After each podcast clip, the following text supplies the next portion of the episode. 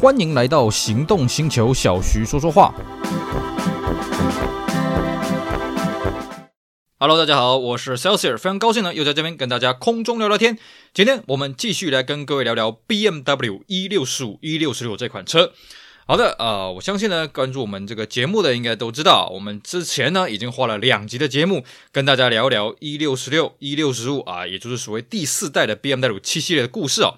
因为这个车啊，在当时真的是一个横空出世的一个，不要说怪物了啊，一个划时代的一个产品啊，所以它真的有很多很多东西可以讲。那我们在前两集的内容主要是跟各位讲它当初它的设计有什么石破天惊的地方，不管是它内装还是它的外观的设计，以及呢它的引擎，还有它世界第一个六 AT 变速箱，那么当然还有它各种有的没的配备。那么基本上呢，这台车子啊，当时呢，它的主轴就是你 S Class 从 W 一四零变成 W 二零，你变小台了，没关系，我七系列呢，从一三十二到一三十八到一六十五，忽然变得很大台了啊，所以这台车子呢，不管是车身尺寸或者内部的空间，都比 W 二零来的大啊，来的这个奢华，所以呢，这个销量呢，也就跟 W 二零的销量拉得非常的近了啊。所以呢，后来宾士啊，就是 Benz，他也就提高警觉，哎，我们在下一代的二二一呢，我们也来呃，就走回臃肿的路线了。所以各位可以看到，现在 S Class 跟七系列呢两台车在比谁比较奢华，在比谁比较臃肿了啊，已经没有过往那种 W 二零啊走那种运动化的缩小路线了，基本上我看是一去不回头了啦啊。好的，那我们上一次的最后呢，是跟大家讲到这个台湾的版本呢的发表的一些事情，还有台规的一些配备。的确了啊，这个当时范德就是台湾的代理商啊，透过了大手笔啊，花了三千万台币，在这个林口体育学院呢办了这个盛大的发表会。的确了啊，当时呢吸引到了非常多的订单啊，所以呢这个 B N L 七七的销售成长呢非常夸张啊啊，这个基本上呢呃这个成长幅度呢超过了五成啊，尤其呢它长轴的车型呢占了百分之八十啊。其实我也上次自己也跟各位讲过了。这个一开始呢，台湾的代理商呢发表的是七三五 Li、七四五 Li，还有七三五 i 跟七四五 i 啊。我也搞不懂为什么他们要发表七四五 i 啦，因为七四五 i 这个销售的占比本来就很少，而且因为呢一开始要去抢市场，所以它就算是七三五 Li 呢，它的配备都非常的好，它标配了这个后座的空调、后座的这个冰箱啊，这些后座的这些电动的设施通通都有，所以呢这个消费者也是趋之若鹜了啊。不过呢这个毕竟羊毛出在羊身上了，配备那么多，那么实际发表售价又比预售价呢几乎是打了八折啊，我可以看得出来，呃这个代理商真的是豁出去跟他拼了啊。不过话说回来，哎，基本上呢，这种东西呢，只是一开始的行销嘛，啊，所以在二零零九年的呃，二零零二年的九月啊，发表了二零零三年式，这个时候呢，短轴版也配到了本来长轴版标配的这个 PDC 倒车系统啊，还有电动的这个后遮阳帘。那原本呢，这些东西都是要加价的啊，那这个时候呢，售价也稍微调整了一下，七三五的长轴跟短轴分别是三百七十六万跟三百四十万，七四五的长轴短轴分别是四百四十万跟四百一十万。那么基本上了啊，一开始的时候，呃，这个七三五 Li，我们上次有跟各位讲过，它标配了后座这些夯不啷当东西哦，它跟七四五 Li 大概只差两个东西啊，一个是 Logic Seven 的这个高级音响，一个就是呢，这个我们上次跟各位提过了，七四五 Li 呢，它的尾灯，它的这个前面的方向灯呢都是白色的，七三五 Li 呢基本上要选配啊，好像要加价一万四啊，我如果记得没错的话。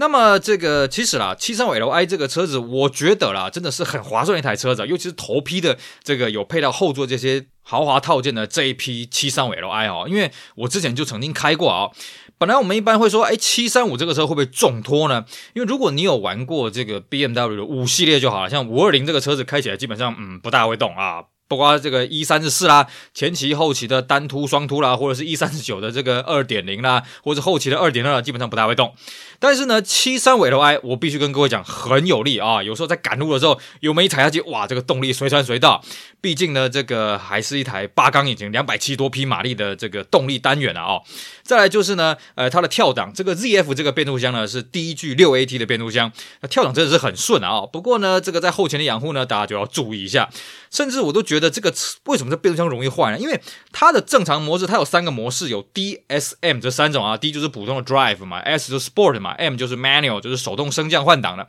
其实它的 D 档呢就已经很有力，它的反应就已经很快了。S 档当然它的拉转速会拉得更快了啊。所以我我有时候我们在开 D 档都觉得说我是不是不小心拨到 S 档了啊？当然，诶，常常这样子这样子拉档位啦，或常常这样子退档了，其实对变速箱我觉得也不是很好。不过那都是电脑它自己控制的啊。相对的。啊，虽然它的引擎很有力，变速箱搭配的很好，哈哈，这个车子油耗真的是不怎么样了啊、我这样自己算一算呢，一公升大概跑个五六就偷笑了啊、哦。当然高速可能会好一点呢，可是呢，以这个车子来说，我这个油耗真的是还蛮蛮惊人的啊、那么再来就是说呢，这车子久了老了啊，以前那些很炫目的东西，比方说它的仪表板，哎，多少会裂开一些，环保材质多少会来跟你告报告，呃，它的寿命到了。那它的仪表呢，本身那个亮度也会退掉了，像呃原本一开始新车标榜的这个 iDrive 中间那个荧幕呢，久而久之啊，你在驾驶座这边会看不太清楚，你必须要头要歪到那个比较正中的地方才看得清楚它在它它在显示些什么了啊。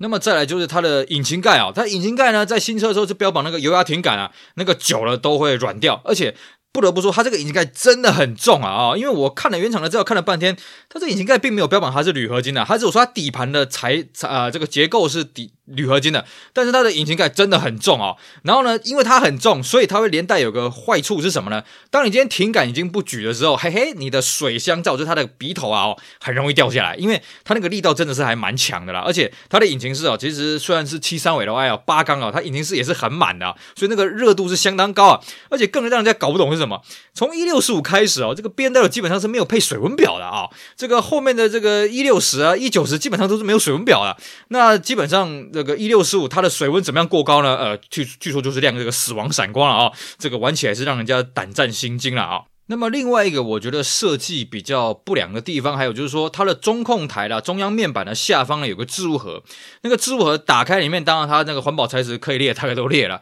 那么它的更下面呢是你的点烟器，那像我们一般像我们现在大家会插这个点烟器去充手机的电啊，去。外接一些有的没的东西啊，但是呢，当你插了这个点烟器之后呢，你下面那个置物盒会去卡到了哦。这个可能当年他没有想到那么多啊，没有想说，哎，这个手机可以拿这个点烟器来充电了啊，这算是一个比较可惜的一个地方。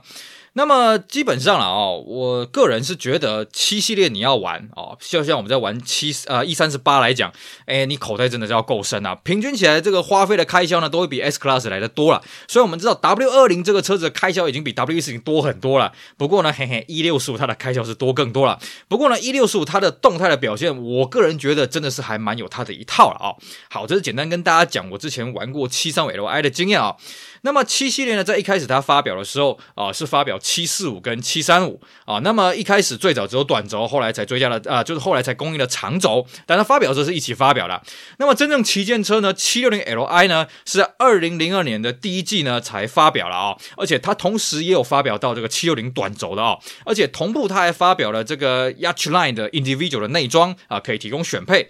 那么七六零呢，是在二零零二年的十一月在欧洲上市啊，甚至为了要增加它的上市的气势呢，在同一时间呢，也在这个杜拜的帆船饭店举行了这个全球的媒体试驾啊。那当然，毕竟它是一个这个科技旗舰嘛，啊，七系的旗舰，所以它配备当然也是配到满了啊。比方说，我们原本选配的气压呢，改成标配了，那什么后座荧幕什么夯不啷当的，当然都是标配了啊。而且呢，它标榜这是全球第一具量产的缸内直喷 V 十二。那各位会觉得说，呃，缸内直喷在那个时候好像也不是什么稀奇的东西嘛。那时候日本人很喜欢搞那个什么稀薄燃烧、缸内直喷，有的没的嘛。各位你要了解哦。为什么七六零 Li 它会是世界上第一具缸内直喷 V 十二呢？这是有道理的哦。因为缸内直喷呢，它是稀薄燃烧，所以它排气的这个废气里面呢，它的 NOx 容易过高，不容易通过环保法规。那 BMW 呢，为了这个七六零呢，哎，它的确下了很多苦功，所以它这一台呢，呃，直喷 V 十二引擎，哎，动力相当大，四百四十五匹马力，六十一点二公斤米的扭力，而且它过得了呃这个欧洲四期的法规，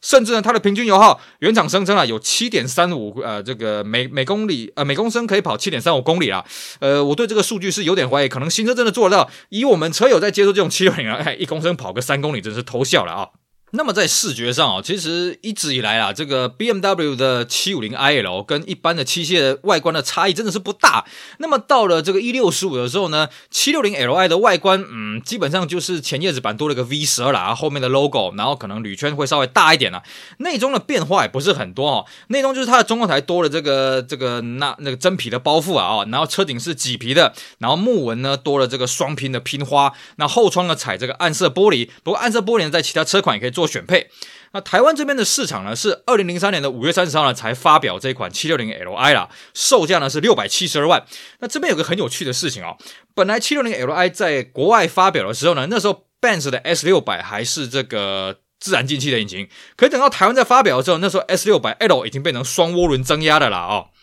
也就是说呢，原本我们看到这个代理商那边传出来的预售价啊、这个预接单价呢，好像比这个 Benz 的 S 六百还要高。哎，结果呢，等到真正上市的时候，哎，这个 S 六百因为已经加了双涡轮了，所以又到了一个新的境界。等于说呢，哎，两个又互相错开了，这也是蛮有意思的啊、那据说了啊。其实早在台湾发表之前呢，二零零一年的八月的时候呢，已经原厂有偷偷派一台这个七六零 Li 在台湾做道路测试来收集一些数据了。隐身在当时呢，台湾的这个七三五 Li 跟七四五 Li 的媒体试驾活动当中啊，啊，这个也是相当有趣的事情。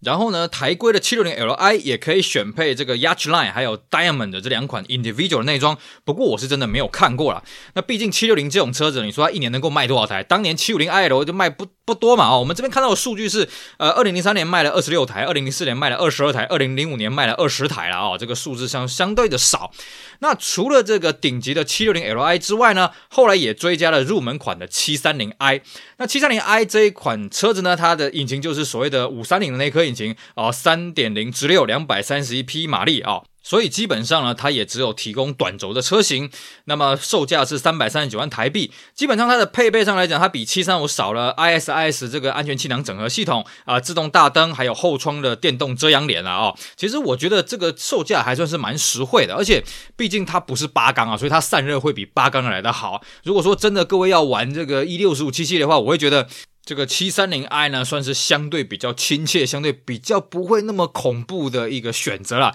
就像我们在玩 E 三十八，很多人会去玩七二八，它可能力道真的是不大够了啊。不过相对它花的钱也不会那么凶。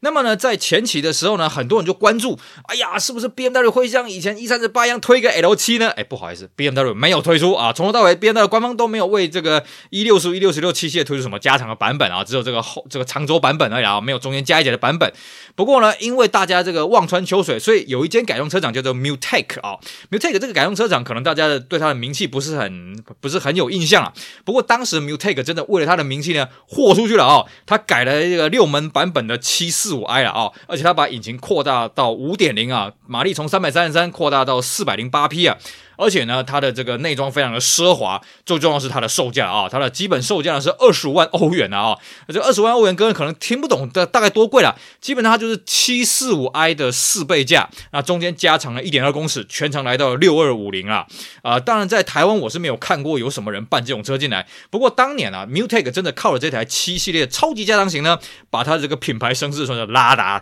到了一个新的境界了啊。那么前期的七系列，它的外形呢，始终是相当具有讨论话题的。时至今日，二十多年了，大家还是在看它的外形呢，还是毁誉参半了啊！各位听我这个节目，我讲这个七系列讲了三集，其实我必须说一句啊，我并不是很喜欢前期的外形，我觉得前期外形真的是太前卫了，我真是太难以接受了。那 BMW 呢，在这个前期发表上市的时候呢，也听到这个声音，所以它在中产品中期的时候推出小改的时候呢，它这个外形就改的比较让人家可以接受了啊。毕竟前期的外形真的是四个字都毁誉参半了。不过呢，BMW 也发现了，哎，虽然它毁誉参半的外形呢，不过它是历来销售最好的七系列。但是呢，到了二零零四年呢，它的销路也开始下滑，尤其呢，这个 W 二二一呢即将要推出了，所以它在二零零五年的二月呢就发表了这个小改的版本，并且呢，在二零零五年三月呢，正式在日内瓦车展发表了啊、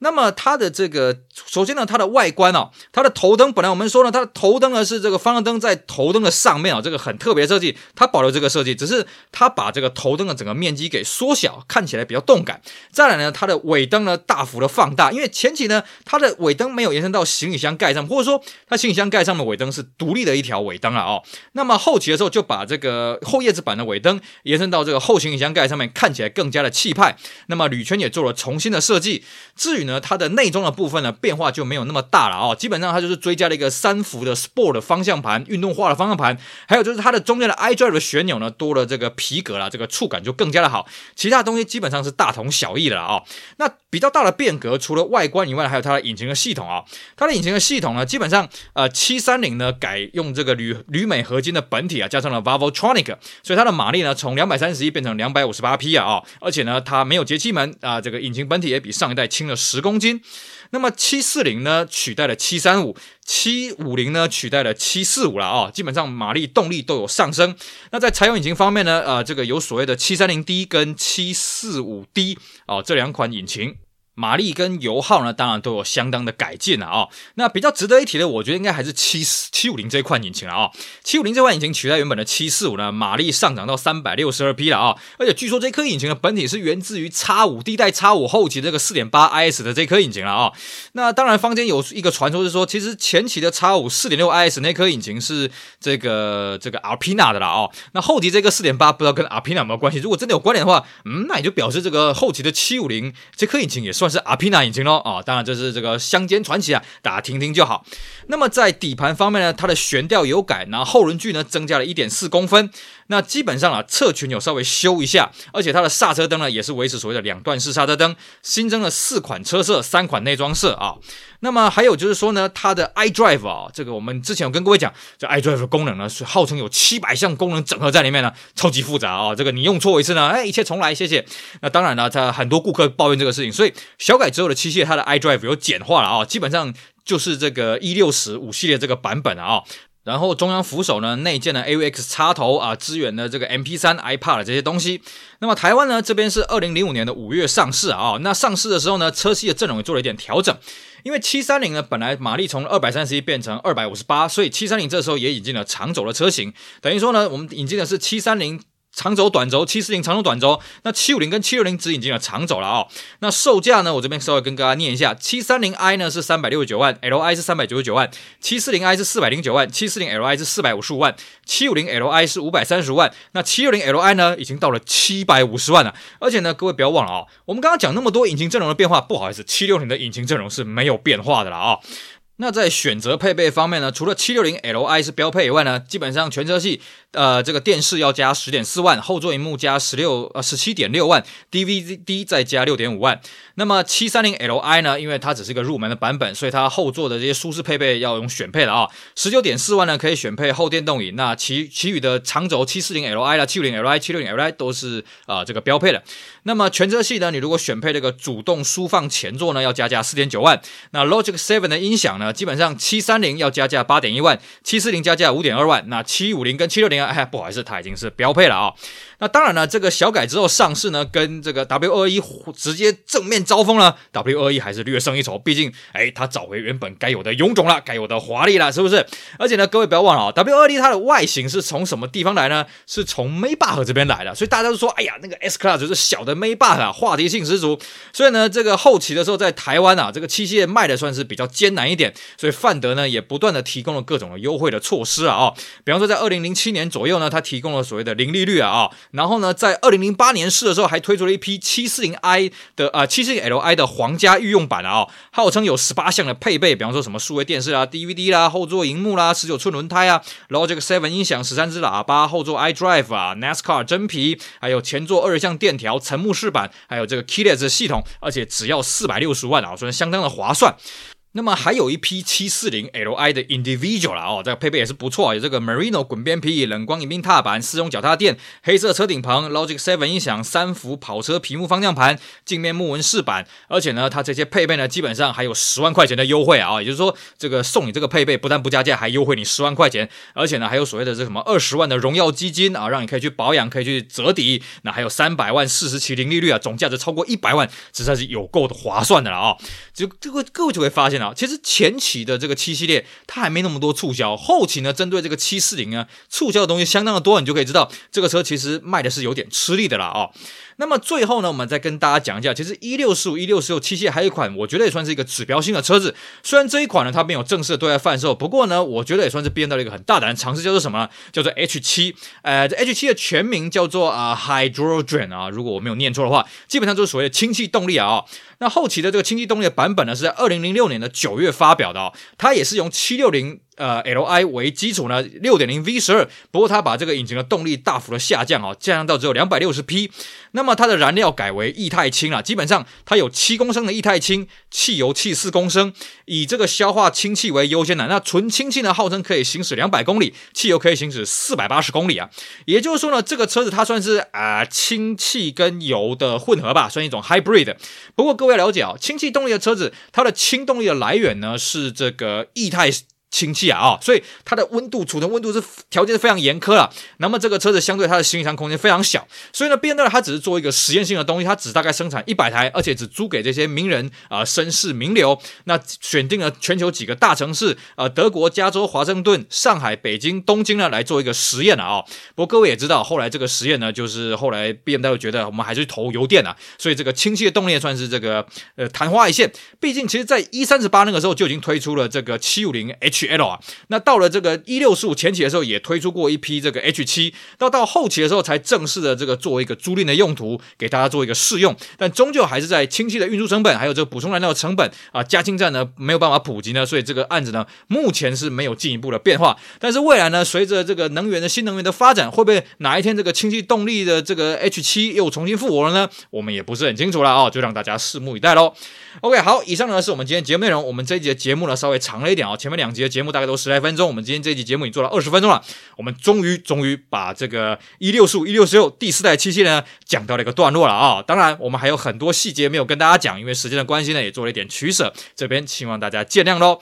好的，以上非常感谢各位收听，希望大家会喜欢今天节目，也希望大家继续支持我们其他精彩的节目。我是 Celsius，我们下回再聊，拜拜。